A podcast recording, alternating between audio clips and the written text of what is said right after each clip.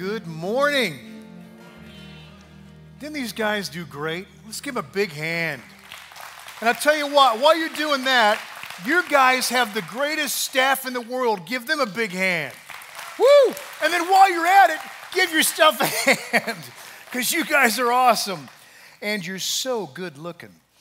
Um, I'm going to ask you, good looking church, if you would do something for me. I'd like you to pray for me. I just, between you and God, just would you bow your head and just ask the Lord to anoint me and keep me out of the way? Would you do that just between you and Him?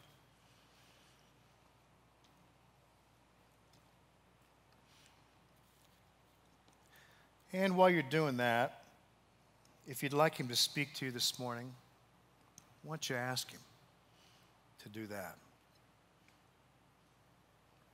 Lord, I pray you'd reveal yourself and keep me out of the way. In Jesus' holy name, amen. Do you guys like the Chicago Bears? Anybody? Do you?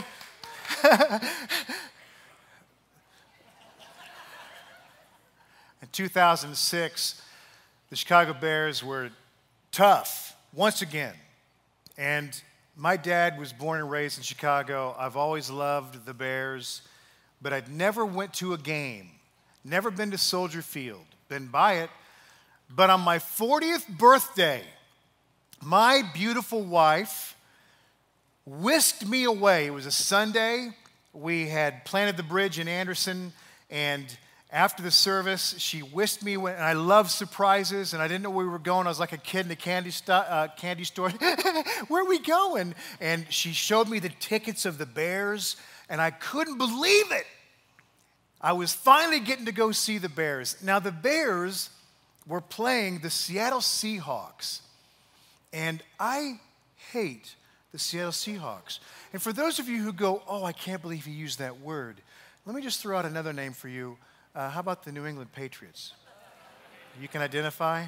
Thank you. Thank you. Well, and it's not that I wish ill. Well, no, maybe I, no. A little.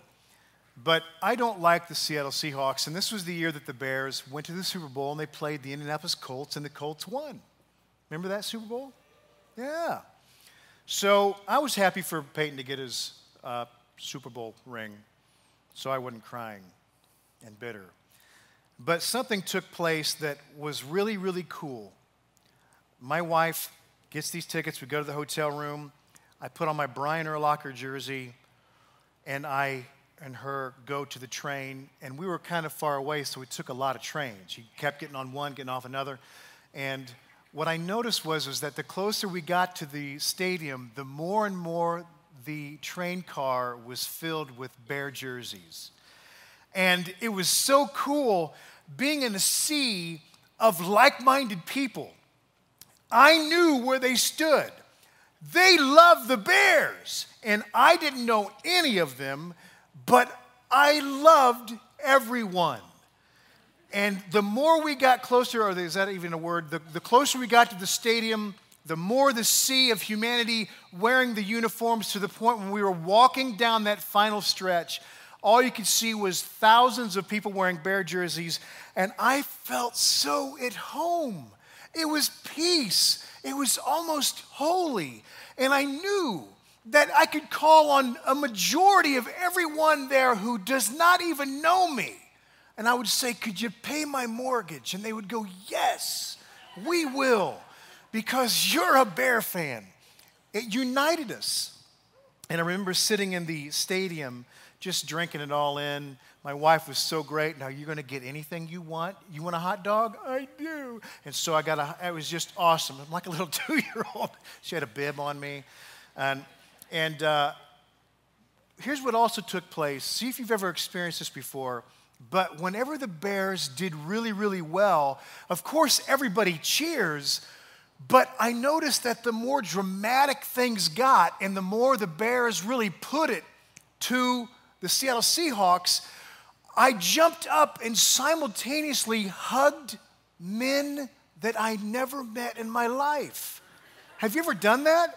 And it wasn't like there was this awkwardness of, yeah, hey, hey, hey, hey. Wish I'd known you a little bit better. This was a little awkward. Nope. It was just simultaneous. Boom. They were my family. Why? Because we were united. We shared the common enemy, the Seattle Seahawks. I was kind of, uh, I got to thinking about it, and I was thinking, you know, it's really kind of an amazing phenomena that I'm hugging men that I don't know, and it was okay. And how I really felt close to them. And I thought, you know, it is. It's, it's not only were they for the same team, but they were united against the same enemy. And I started thinking about how that permeates our thinking, my thinking, the church, all the time.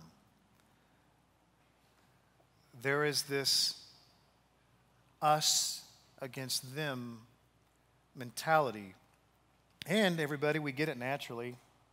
Um, Adam and Eve, the first humans, when they ate of the tree of the knowledge of good and evil, the Bible says that their eyes were opened and they saw that they were naked. And so they hid themselves from each other. They clothed themselves with leaves. And then they hid from God. Why? It's, it's more, everybody, it's more than just because they saw themselves as naked. Think about that. That term wasn't even invented until that happened. And there was shame involved. But the whole reasoning behind why nudity and their embarrassment became an issue is because what was taking place the moment they bit into that apple or whatever it was, the Bible says their eyes were opened. They no longer filtered reality they no longer filtered their value and worth through the Almighty Creator God. Let me say that again. The moment they bit into it, their eyes were opened. No longer did they filter reality through the lens of God, nor did they find their value and their worth from the Father. Now it was on them. Their value and their worth now was in their hands, and they cast it on everybody else. Eve held the power over Adam because his value and his worth was based on what she thought of him or how he performed the work that he did. Eve, the same thing, the body image, all this kind of stuff. And now, all throughout, this seismic wave washed forward through time all the way to us until this world ends. And that is, we are born getting our value and our worth from our performance and what everybody else thinks.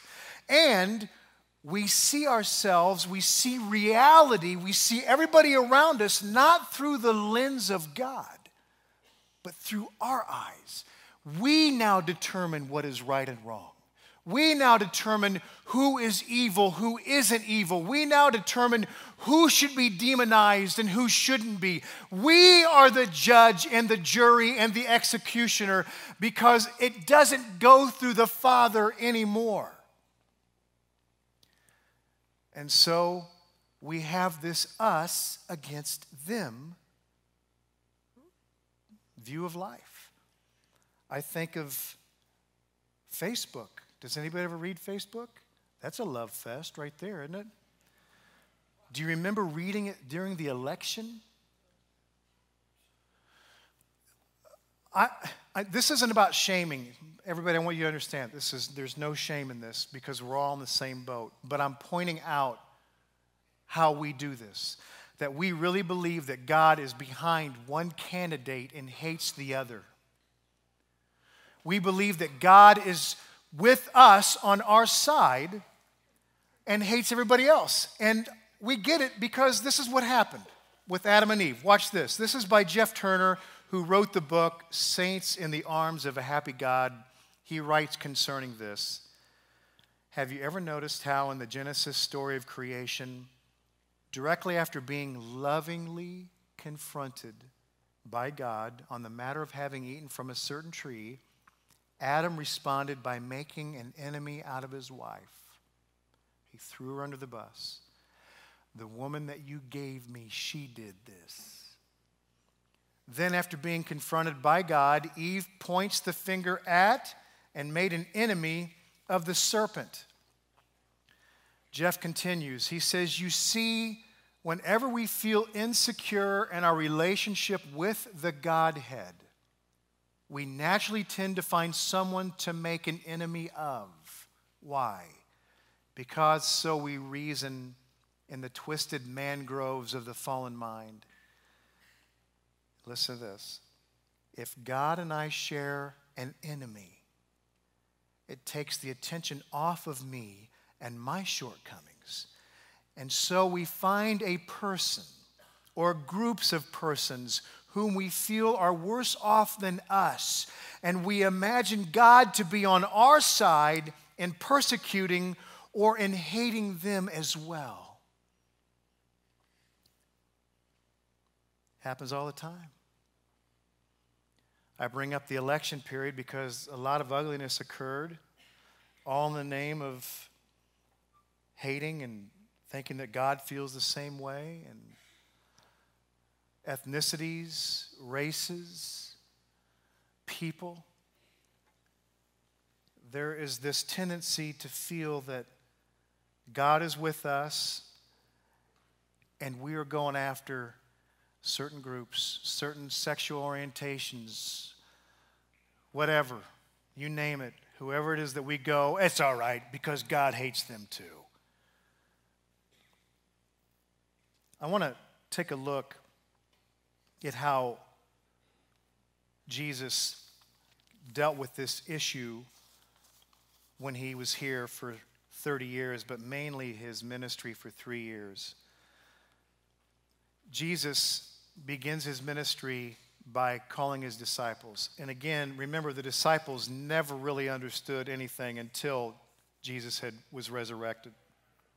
They all thought it was going to be this earthly kingdom and they're going to have lofty positions. So their motivations were never really right. But what Jesus does is so cool is that he immerses them for the next three years in this boot camp of understanding that God doesn't hate anybody. he is madly in love with the world. What? John 3:16 for God so loved the world, not those who try hard, Methodists, Lutherans. God so loved the world. And so he demonstrates this by, first of all, asking Matthew to be his disciple. Now, I want you to, who is it that you cannot stand? Who is it that you hate? And what I mean by that is, is you rejoice when bad things happen to them. You love it. You hope that they get more of it. You, you, you love, uh, you would like to see them gone. Who is it? And I brought up Trump and Hillary because they're polarizing people. But who is it in your life that you write off, that you say, maybe they are the ones that hurt you when you were younger? Maybe it's your spouse, maybe it's your boss, maybe it's somebody you work with. I don't know who it is. But who is it you, you loathe? To be in the same room with them makes you sick. Who is it? And I want to put Matthew in that light because Peter, James, and John, who were already on board, had the same mentality as everybody else. They hated Matthew because he was a tax collector, because Matthew was a Jew who collected money from his fellow Jews for the enemy, Rome. Can you imagine having somebody who's taking money from you to give to the enemy, Rome? And not only that, he's one of you and he's taking from you extra so that he can make some gravy on top. He's stealing from you. These people were despised. Now, I would probably be with Matt, uh, Peter, James, and John, and I'd be standing there, and Peter's probably the more vocal. and he sees Jesus heading over to Matthew sitting in his tax collector's booth. And I would think this way that, look, hey, look, he's going to go see that tax collector. I hope he lights into him. Now remember, Adam and Eve, when God confronts them and says, Why are you hiding? They said, We were hiding because we were naked. And God asked the question, Who told you that you're naked? It wasn't God, but somehow that tradition of learning that we're naked and then telling others that we're naked, that is part of this journey that continues the us and them, or even people in our life that we just need to tell them that they're naked. And so Jesus is standing there, and Peter is hoping that Jesus tells Matthew how naked he is. This ought to be great. And then all of a sudden, he sees Matthew getting up. The person that he cannot stand the most gets up, walks by him, and goes, Hey, fellas, I guess I'm going to be a part of you guys. How would that make you feel? Jesus just asked the worst to be a part of it. In fact, let's hear what Matthew says about it himself in Matthew 9 9 through 13. Look at that good looking guy. As Jesus was walking along, he saw a man named Matthew sitting at his tax collector's booth. Follow me and be my disciple. No shaming, no condemnation. Jesus said. So Matthew got up and followed him. Later, Matthew invited Jesus and his disciples to his home. Now remember, Matthew's writing this. Along with many tax collectors and other disreputable sinners, Matthew was really making a point. And I had the worst of the worst there. Yar. But when the Pharisees, the religious, saw this, they asked his disciples, Why does your teacher with such scum? And then Jesus responds. Does he?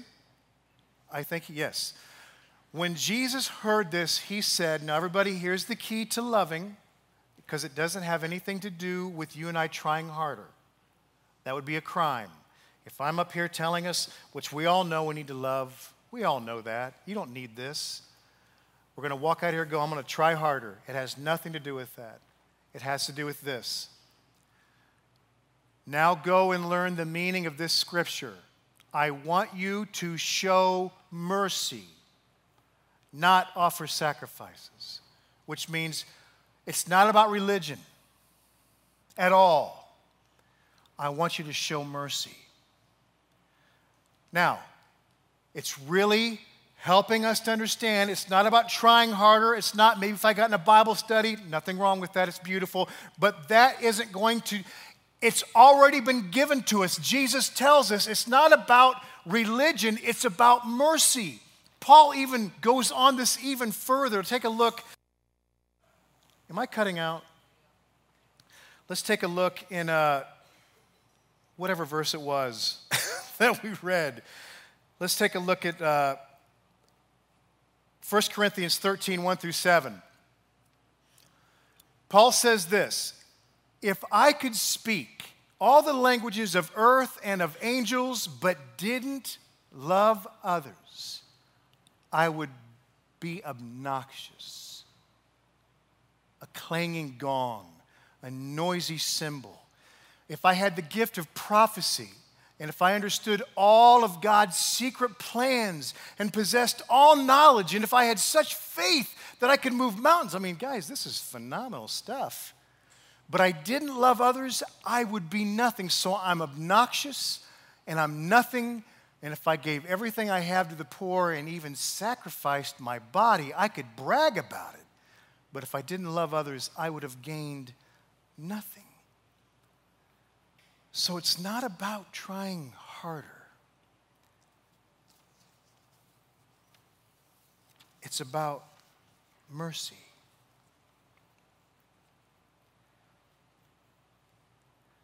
John 3:17 God did not send his son into the world to Anybody? Condemn the world, but to save it.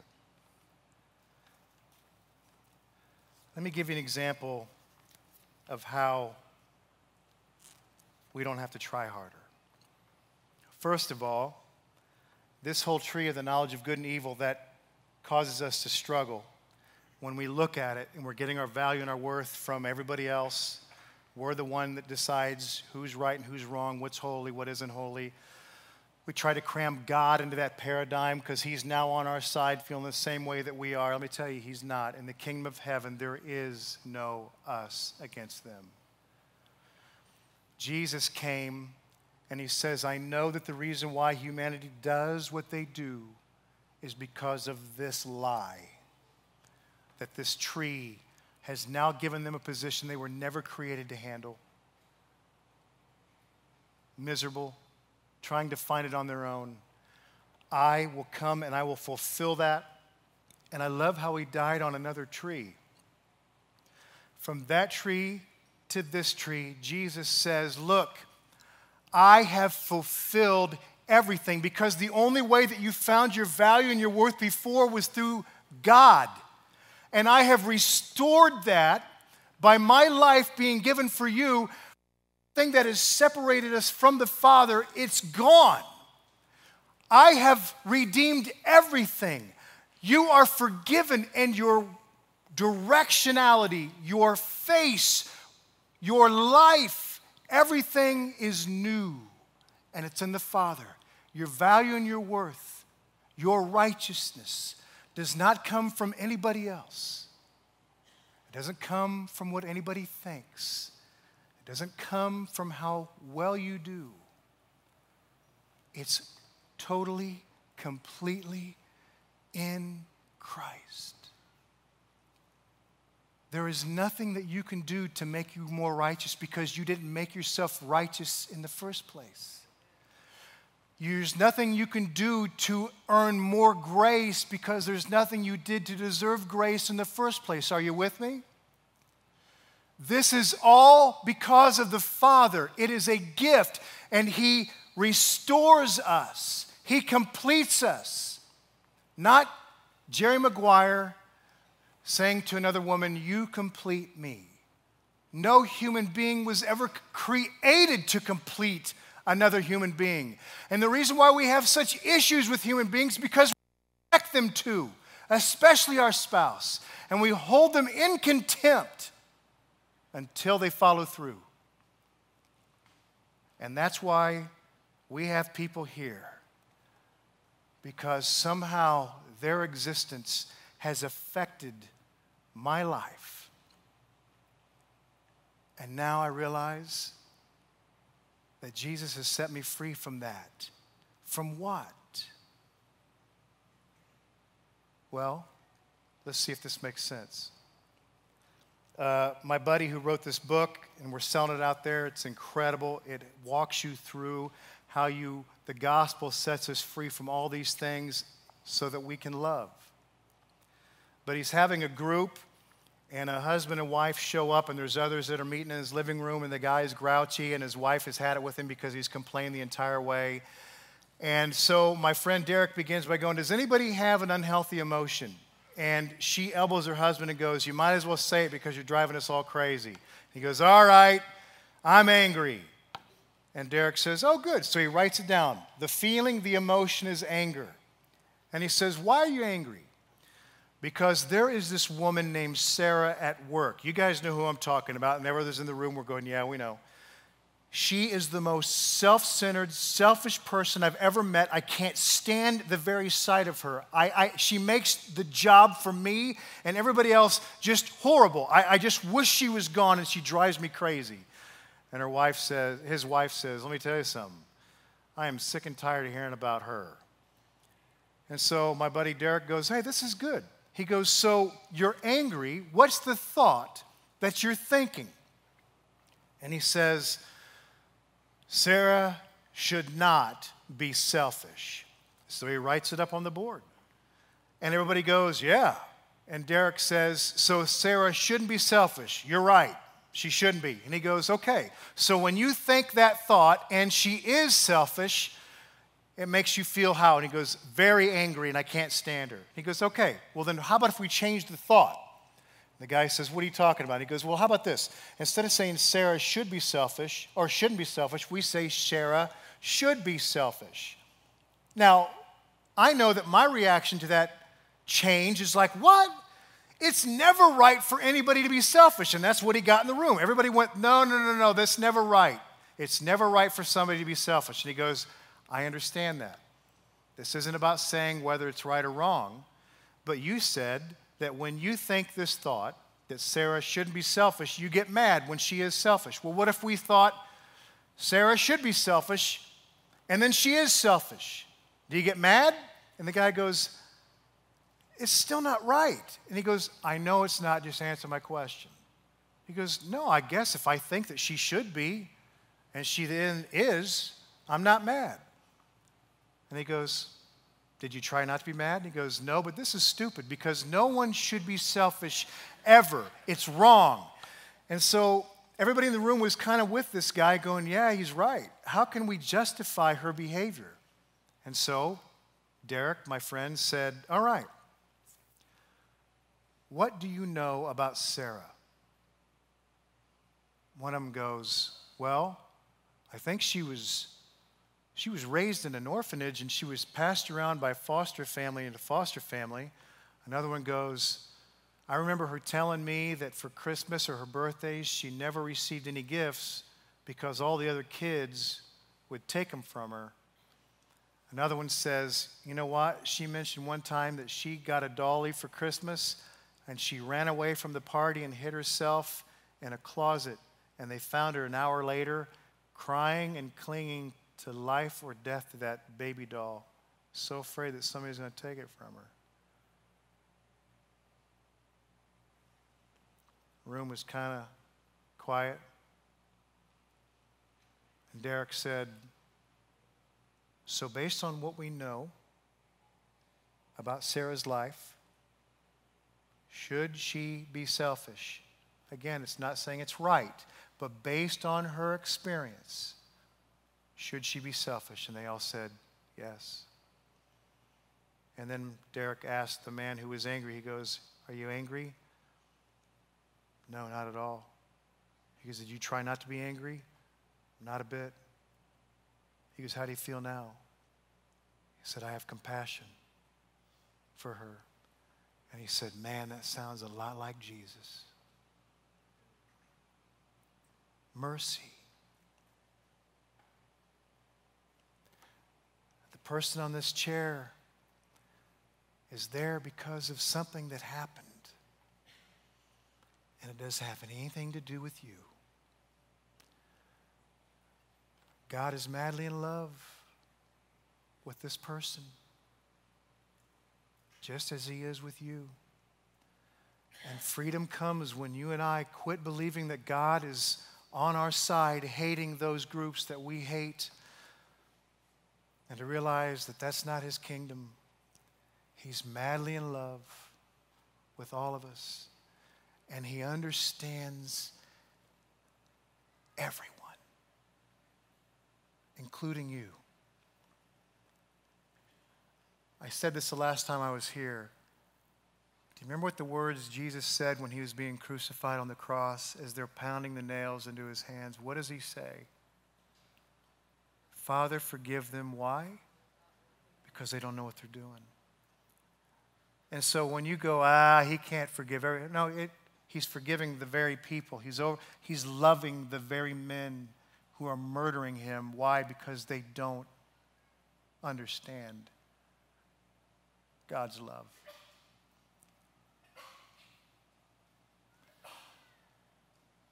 So, those of us who understand God's love, what would it be like if we, in turn, stop the gossip, stop the telling people they're naked? What if we, in turn, got to know people? What if in turn we stop jumping on the bandwagon and go, and let me tell you something else about this person? but we became a little bit more like Jesus and just said, I guarantee you there's a reason why. And God loves them. I tell you what, you're not going to be a big hit at parties. But it doesn't matter what anybody thinks, does it? The Father is all that matters. And freedom comes from stopping the hate. Let's pray. Heavenly Father, thank you for taking care of all of it. I don't have to try to get my completeness from anybody. I'm complete in you. I don't have to hold anybody in contempt for my life because it doesn't have anything to do with me. Their actions don't have anything to do with me. I'm in you. We are in you. We're complete. And Lord, I love it that you said they will know you are my disciples by their love, not by who we boycott, picket, rail against on Facebook, but by our love. May we be marked by mercy. I pray this in Jesus' name. Amen.